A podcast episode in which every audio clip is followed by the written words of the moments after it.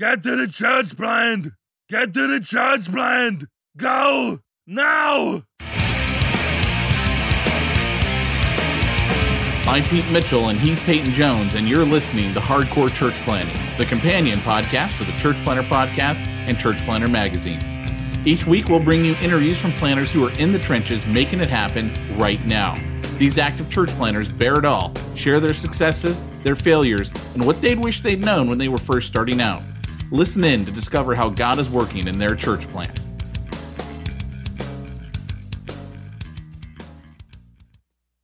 Hey, church Planter, this is Pete Mitchell. And this is Peyton Jones.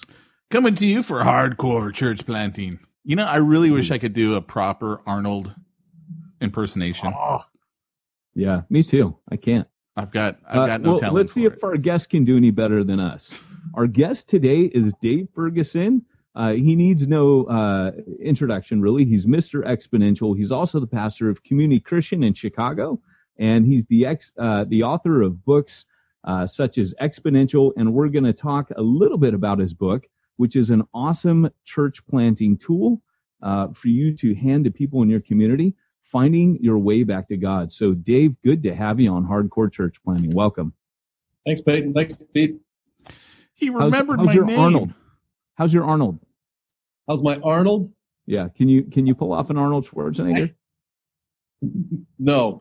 No. Okay. All right. How about that? Just, I, I think we're the church planting show where like when you go on, people warn you. No, I'm just warning you. They're gonna ask you questions like this, right? I'm like, who's Arnold? First of all, oh, Arnold Schwarzenegger. come on. I, I just crushed Pete. I think uh, Arnold must be to Pete what Batman is to Peyton. well, I'm just I'm just saying, come on. Predator, Commando. The guy's got the 3D copies of that movie. So, all right. Well, cool. Well, uh, before we get started, uh, Dave, let's let's go ahead and ask you the question we always like to start off all of our guests with, which is, tell us a little bit about your story, how you came to faith, and then how you got into church planting. Came to faith. Um, I'm one of those guys. I, I grew up in a Christian home. I, um, I grew up. I. It's somewhat undramatic in that I have a mom and dad who actually, I mean, really love each other. They've been married over 50 years now. They love Oh, God. that and- sucks, Dave. I'm sorry. Sorry about that. it doesn't make for a great story, but it makes for a great growing up. And actually, I mean, a pretty, at least, you know, as far as I can tell right now, pretty functional home. And so I really, I mean, I kind of grew up nurtured and kind of like, and, it was, and I actually grew up in a, and my dad planted a church and it, it, it, it was a very positive experience. He was there 37 years. It grew to about a thousand people and lots of people came to faith. And along the way, I remember, um, for me, there was, it was actually on my birthday, old school. They used to like do a hymn of invitation and it was a Sunday night, and my dad was up front. I mean, kind of like the prodigal son story a little bit. And it was like he's, you know, I don't know what song they were singing, but I had to kind of walk my way up to the front and say, "Yep, today I'm driving a stake in the ground. I want to say yes to Jesus." And in our particular church, when they did that, they baptized you right then. And I was, I think I was 10 years old. I got baptized, and um, there, of course, there's different progressions along the way. I, I think it, it was later on, actually, probably around 19. I was actually doing an internship after my freshman year in college at a church, and um, I was. They had me. Do you remember the old evangelism explosion? Yeah. Kennedy. They were training me in evangelism explosion, and I think actually getting trained in that was the first time I really got grace. Mm. Well, they're like training me to do evangelism. It was like I got evangelized. And so, you know, you kind of you grow at different places. But I mean, so for me, there was definitely a commitment at age 10. It was kind of a drive a stake in the ground. I got baptized and said yes. But I think the place where I kind of really awakened this whole idea of grace was probably around 19 or so. Um, and so that, that's in a nutshell my story.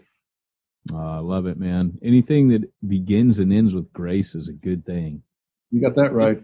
in your book, man, it it is uh it it is really a book that's just saturated with the grace of God. I noticed that as I was moving through it, that um it's just it it's just testimonies of God's grace and how He graciously goes after people. But it's also an invitation. So I'm gonna let you talk about that. But what actually uh, prompted you to write this book?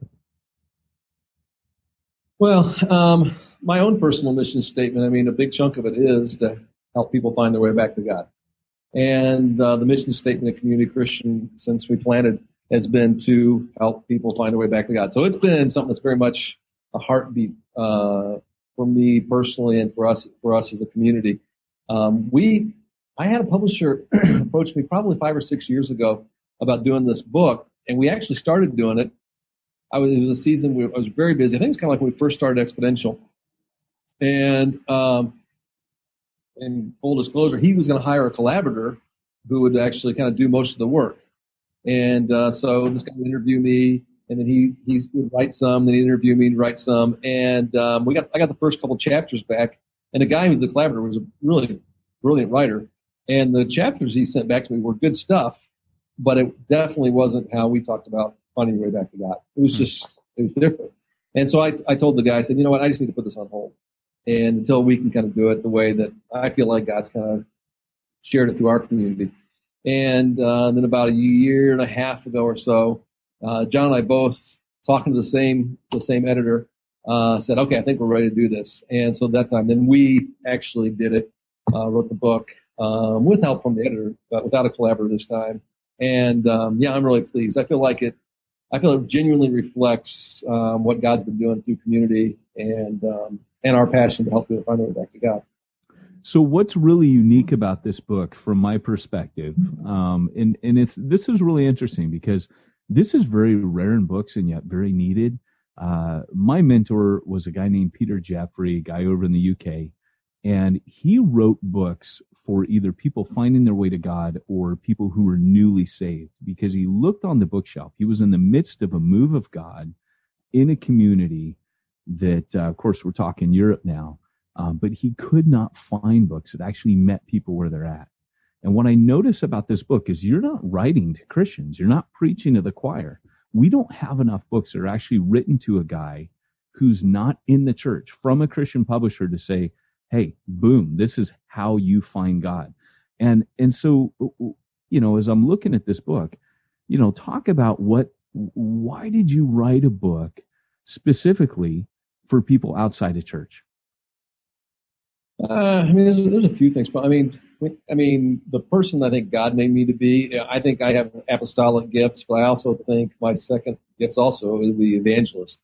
So to me, there is nothing, there's nothing as invigorating as seeing people make image of Christ for the first time and seeing them, as we talk about it, find their way back to God. And um, I just, I mean, I, I, I love that. And um, and so I think that I think I think I think that was a, really really really big part of it. Did I, what what did I got distracted? What did you just say though? No, no, I was just saying you you wrote a book specifically. You didn't write this for a Christian audience. Oh, yeah. I I find that to be powerful. And so I mean, yeah, I was a, I kind of lost my train of thought. But one of the things we even did in the book, and you're absolutely right, and you may have noticed, picked up this. Most of the stories in the book are are people from Community Christian Church. Um, almost most almost all of them but we intentionally kind of didn't really talk a lot about church until at the end of the book we talk more about it because right. we know that a lot of people have had bad experiences and we felt like that would kind of put up their defenses pretty quickly. The other thing we, we actually we use scripture in the book too, but we actually refrain from putting the references except in the footnotes at the end because you know people who aren't believers are people who are just we and particularly I live in Chicago, so you have a whole like population of people who used to be Catholic, and so I think they represent a lot of America in that you have a lot of people who really do believe in God. Actually, 92% of the population that believes in God, a God, a higher power, something like that. Um, but you have, well, you have like 18% that actually show up on a church on Sunday. Now, what's fascinating to me when you start thinking about that, you have 92% of the population believes in God, 18% will show up in church on Sunday. I mean, you have this huge, huge swath of people who say they believe in a higher power, a God, who are craving spiritual things, but don't have an accessible way to kind of connect with this God. And so what we tried to do in the book was really say, okay, maybe you're not in a church, maybe you're not, you know, maybe it hasn't been worked for you, but here's a here's a book that you can read that can help you find your way back to God and, and eventually into a into a community too of you know believers. And and it is it is very well written. I mean it is accessible for sure. And i you know i had the honor of being um, in the uh, launch team and the facebook community page. And one of the things i've enjoyed the most about that is watching even pre-publication where some of the people had their advanced copies they had given them away. They were actually kind of, I guess, working the experiment to give this to people they knew. A lot of the testimonies that were coming back, that is what particularly inspired me to uh, to get you on here because some of those stories were great. They're like, hey, they're reading it, boom, boom, boom. This is what it's led to. This guy's come to faith. Um, that's been fantastic. Yeah, one of the things that was really cool that the publisher did the, for, the, for the first month was they did a buy one, give one free, yeah. which was definitely the spirit of the book. And so we had a ton of people that did that. And actually, just yesterday, I got word back from the publisher that they the response to that offer was they called it. They said it was great. And so, um, so it, and really, I think it has been. It's it's it is a tool that um, I think you know you can use to give to people. Um, my next door neighbor, you know, someone who's only been probably to our church three times, but they were very excited to get a copy because we're friends. You know, like oh yeah, they're interested in spiritual things, and and I know that she is thinking about some stuff because she's had cancer and even talking about her fear of dying. And my wife had a chance to pray with her, but you know, that church is still a weird thing, but that's what gives her and gives us another form of conversation. In many ways, I, for us at community in particular, it's been like one more, instead of people, you know, again, kind of the attractional piece having to come to our church, it's like, okay, here's one more way that our, our, our mission gets extended out into the community and even beyond. Yeah, I love that. I love the fact that it's coming from who you guys are and working its way out into a book. My my hope is that planners are going to pick this thing up and they're going to use it as a tool and it's going to they're going to read it and get a get a taste for the fact that God is working at all times. And I love the fact that you're taking your way uh, you're taking yourself out of the way. You're giving people a private um, kind of audience with God. You're not saying, look, you need to sit down with me on a bus stop and read a tract with me and I need to confront you and say, Hey, have you received Jesus today? Would you like to accept him in your heart right now as your Lord and Savior? you're literally taking people on a journey. And that's kind of a theme through the book is the map, the compass, the idea that people are lost. And uh, tell me now, uh, it's kind of, in some ways, it's kind of obvious, but but you use that metaphor of kind of lostness, finding your way. Um, why has that been a particularly helpful metaphor for helping people? Uh, I mean, there's a couple things. I, I kind of feel like if you take a look at the whole of Scripture, what you have in the very beginning is, and you know, I'm not telling you anything you don't know, but I mean, just as a reminder, you have man in, in a perfect relationship with God and perfect relationship with each other. And what sin fundamentally is, okay, it's not so much a moral ethical dilemma, although it is that. What it primarily is, it's a relational dilemma. And what's happened, sin actually separates us relationally from each other and from God. And so the sin kind of separates us from God. And so what you really have after, you know, the first couple chapters of Genesis, the rest of the Bible is through the prophets God trying to help us find our way back to Him. Then finally in Jesus and then His church, all these are His efforts to say, hey, I'm doing everything I possibly can to reach you to help you find your way back to me. And to me, I think what I would call the greatest short story in all of literature, and I think the story that Jesus told, uh, which I think is a meta narrative for all of our lives, is the story of the prodigal son. Yeah. And I think that story is about all of us finding our way back the place where we started, like in Genesis, perfect relationship with God, perfect relationship with each other. God wanted to restore all things. And the, the part I like about it is it puts all of us in the same category. All of us are lost and finding our way back. Hmm. It's not like you're point, in the man. church, out of the church. It's not, you know, it gets rid of all those goofy dichotomies and all of us are finding our way back to God. I'll yeah, tell you what, as much as we did and my heart does beat fast for you know for, for people far from God. One of the surprising things for me, and, and we'll probably get to it, but these five awakenings, I end up using these in my own life probably every week because the truth of the matter is, um, we find our way back to God for the first time, but we also, I mean, we find our way back every week. And in that, there's kind of like what theologians would call initial sanctification. The first time you say yes, like when I was, you know, 10, but you know what the truth is, I'm I'm a screw up. There's things that I do that are wrong. Sometimes you know unintentionally, sometimes intentionally. And when I start, and if I want to find my way back, these awakenings take me back there all over again.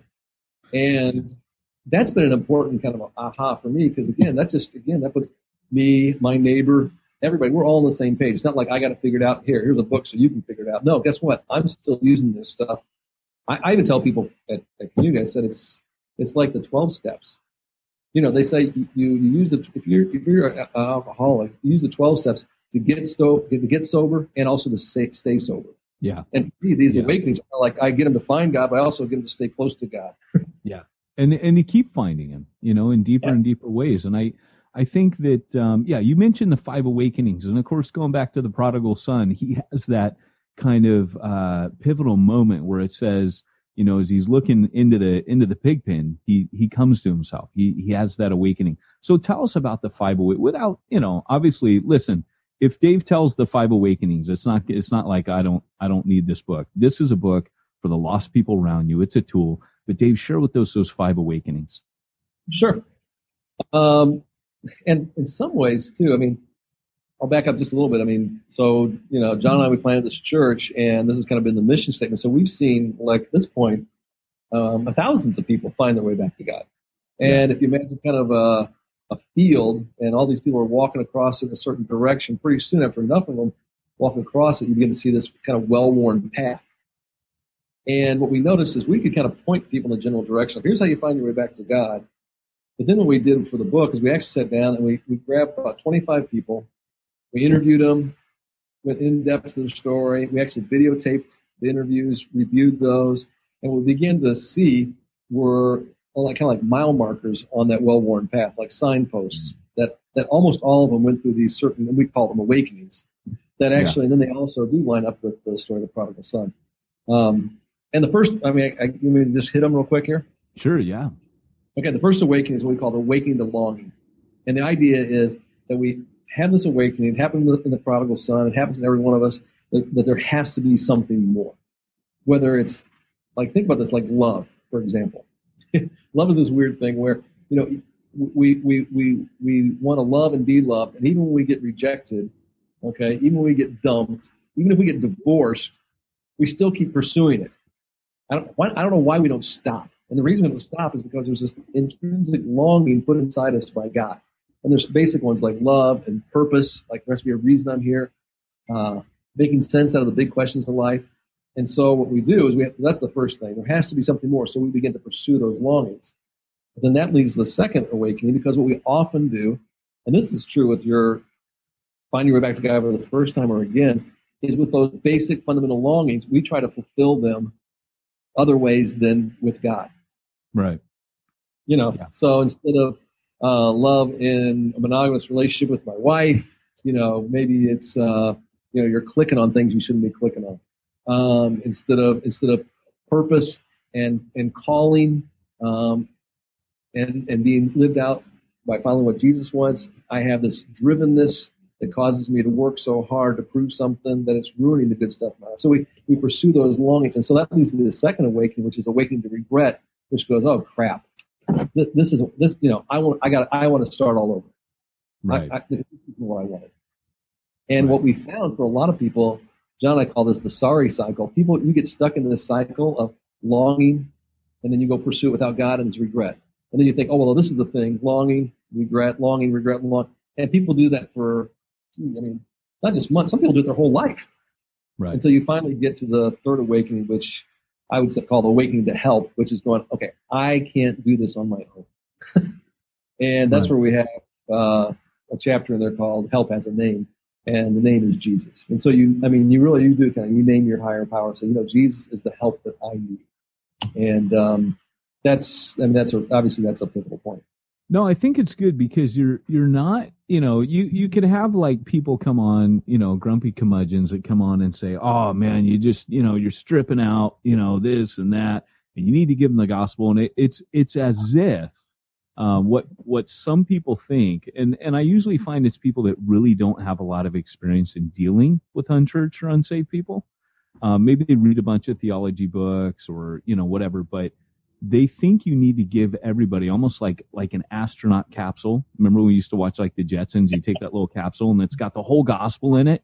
You need to drop them that pill in every conversation.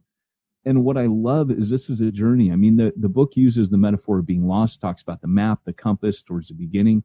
And I found that so helpful because they're going to be on a journey. And that used to be, I used to always hear that term and I used to always get a little bit grumpy and think, oh, that's liberal talk, you know, a journey, blah, blah, blah. My evangelical roots, you know. And yet, what I found is that as Jesus is talking to each person, he's tailoring his message for them uniquely, individually. Yes, those those five awakenings like you're talking about, they will come to those points, but he's dealing with them very, very personally.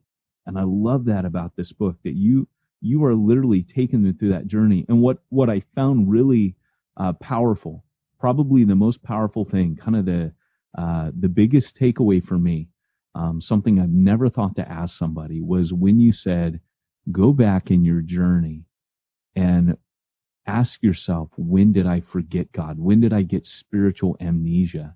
That blew my mind when I read that. And then you got people going, yeah, when I was a kid, I did believe it. And you're connecting with them on that level. I found that particularly powerful. I don't know where that came from, but, um, that was, that was, that was big. I'm, I'm sure we stole it from somebody. oh, I figured, you know, it was like, it was too big for, I for mean, guys like you and me. It's like an identity question. Because we, I- in the book, we used, I don't know if you remember the story of Elizabeth Smart. And Elizabeth Smart was, of course, the, I forgot how Mhm. old she was now, but was, was kidnapped. Yeah. And what do they call it? The, uh, um, syndrome. Oh, um, yeah, yeah, no, I know what you mean. Yeah. Stockholm syndrome, and she can't Stockholm. She began to identify with her captors, and I think that's what happens with us.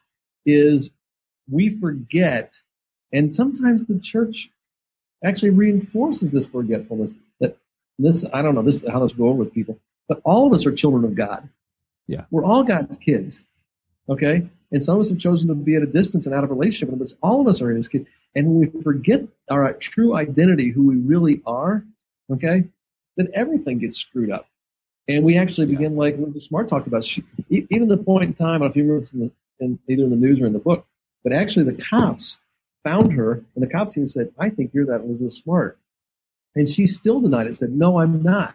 Mm, No, I'm not. wow. And you identify with something other than you, who you truly are, and you've forgotten who you really are, and you really are God's child. And once you re- remember who you are, then it's a lot easier to, of course, as a child, find your way back home. But again, we're talking about, you know, reaching people where they're at and taking them on that journey. This this book is like a map and compass for people to find their way back to God, honestly. And when you're talking about, you know, hey, you know, we're all children of God. I mean, Paul as he's standing in the Areopagus, he uses hmm. that same terminology because he's talking to, to people that are they're not Jews and they've never set foot inside of a synagogue. They're as pagan as all get out. But he says we are all his offspring. He's calling to that. He's he's reaching into that part and and he's not there giving the distinction between you know you're regenerate not regenerate. That that's not that has no place in that conversation at that moment.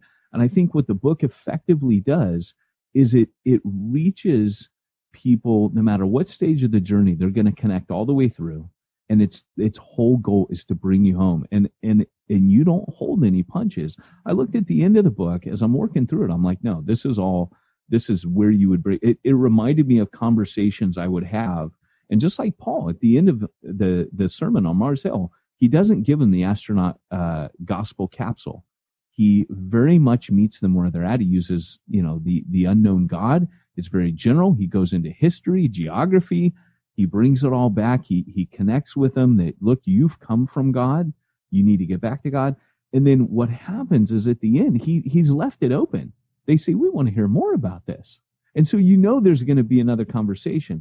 And I think this book, it's not a one-stop shop. It's literally like, and, and you do this in the beginning. You you say to them, and this is powerful. Um, maybe you want to talk about this, but the 30-day wager. I loved that, where you say, this is what we want. We want to make a wager with you that if you will commit to praying you know and i don't i don't know how exactly that looks for each person but if you'll commit to praying we guarantee you in 30 days you will you know so maybe you want to talk about the 30 day wager Yeah, I mean that's I mean it's one one of my favorite parts of the book, and it's been already cool to see some of the things that have happened. Um, and so Blaise Pascal, one of the great minds of Western civilization, and he used to challenge other intellects with uh, what he called Pascal, what's now called Pascal's wager, which was basically okay. Why not go ahead and act as if God is real and see if He doesn't reveal Himself? And he would say, because you have everything to gain and you have nothing to lose right everything. To lose. And so, based on that premise, we we told people that, and based on the really the theological premise that God really is in pursuit of all of us, and He is this this this Father who longs for us to come home. That if we sincerely seek Him, we'll find Him. And we said, you know what? If you will pray, God, if you're real, make yourself real to me. That we believe that God will reveal Himself to you if you if you are open to it, keep your eyes awakened to that. And uh, so we do is we actually give them five different prayers, uh, one uh, one one kind of every uh, every week and over those 30 days, then uh, they pray those prayers. And really, um, it's it's kind of like some of the stuff you were saying in the book too, about the book too. It's not. It's really giving them a chance to kind of bet on God that God does love them enough that if he if they will just give him just just this much of a chance, he will show up in a, in a way that's undeniable in their life. Yeah, yeah, that's awesome, man. Yeah, and that's that's where it comes it comes down to is see if God would turn up, see how God would turn up. And I love that because you're actually appealing to them interacting. Again, the book to me seems almost like you're you're you're getting out of their way. You're letting God be God. You're allowing God to be real to them. And you've you've got stories all the way through of people who encountered God, people who weren't necessarily looking, didn't even always know that they were lost but had oh, that oh, yeah. and then had those series of awakenings. It's powerful, man. And Dave, you know, for for our listeners, again, I feel like they they need no introduction to you. But um, if if this is your first time encountering Dave, Dave is a church planter. Uh, uh, I would say a reproducer of church planter, a multiplication church planting church pastor, and uh, just has a passion. So uh, if you're a church planter and you're diehard, this is a guy that's earned uh, your respect, commands your attention, and definitely has uh, gotten his chops in church planting. So, Dave, um, it's been awesome to have you on here. And uh, Pete's got a burning question for you, um, something that needs to be settled once and for all that we ask at the end of every single episode of Hardcore Church Planting. Right. And, uh, Before we go there, can I put in a plug for something? Absolutely. Yeah, most definitely. Probably uh, church planners and church leaders alike. Um, with our book, Finding Your Way Back to God book, one of the things we just did the series at Community. And if any any churches decide to do the series, want to do the series, um, we have we, we do all our manuscripts, our teaching word for word. So we have a word for we have word for word manuscripts for all five weeks of the series. We have videos. We also have uh, like a PowerPoint, you know, kind of template, uh, graphics, um, all the stuff, what all the all the good, whatever they want they, they can actually go to yourwayback.org, yourwayback.org, and, and one of the offers there will be church resources. And so we'll give them all those things if they sign up there. Um, part of it is just, I mean, you talk about church planting. Part of the reason I love church planting because I'm convinced it's the best way yep. to help people find their way back to God. And if their heart beats faster, that kind of stuff. This is a great series. We just we just finished it up week before last. On the last weekend, we had 200, 200 231 people they got baptized, which was hmm. just a last wow. weekend. And, um, so anyway, but that's that's for them if they if they they want to do the series. Well, that actually sounds pretty cool for Refuge Long Beach. We're coming we're coming to the end of a of a Roman stint, so that would be hot for us, man. But that's awesome. Okay, so yourwayback.org. And Pete, hit him with your question, man.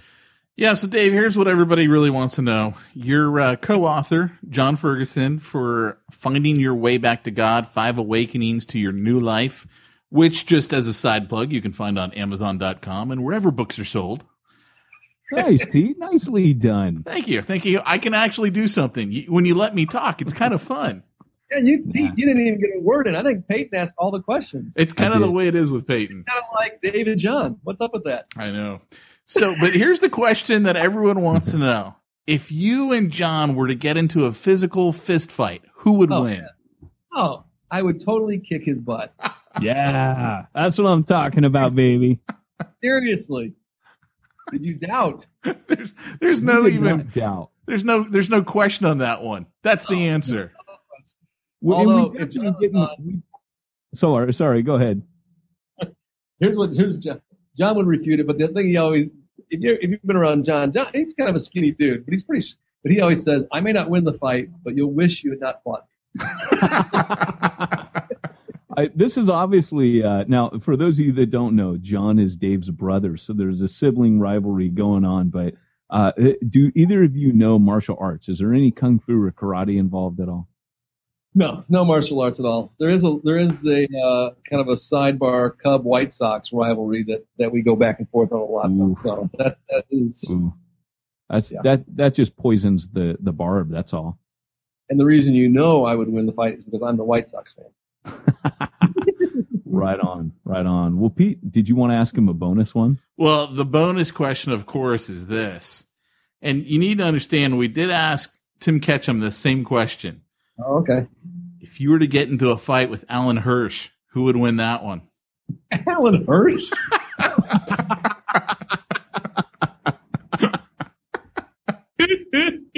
he might talk me to death. Yeah, yeah, yeah. He, Another he- like, he's oh, only I- half your no, weight, no. right? Oh, half a Jon can take Alan Hirsch. He's he's only all of like ninety pounds, right? I mean, you know. Now the Australian you don't want to mess with is Kim Ham. You Oh, know Kim. I know Kim. Yeah. I don't He- know, man. he- I, Ben and I put together. I don't know about Frosty though. Frosty kind of scares me. He seems like he's almost like an old Shaolin monk or something. You know, it's hidden under there. Yeah, you're right. No, he's a little intimidating. He he just seems mean.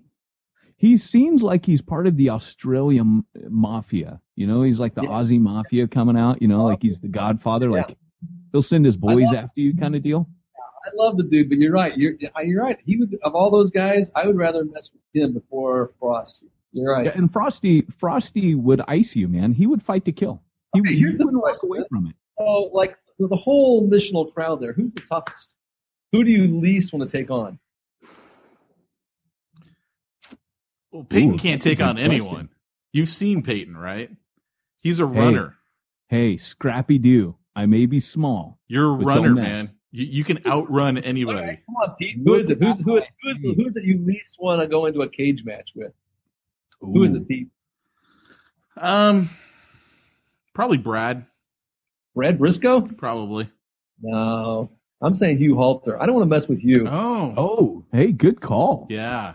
Good call. I think Hugh would be tough. right on that. Yeah.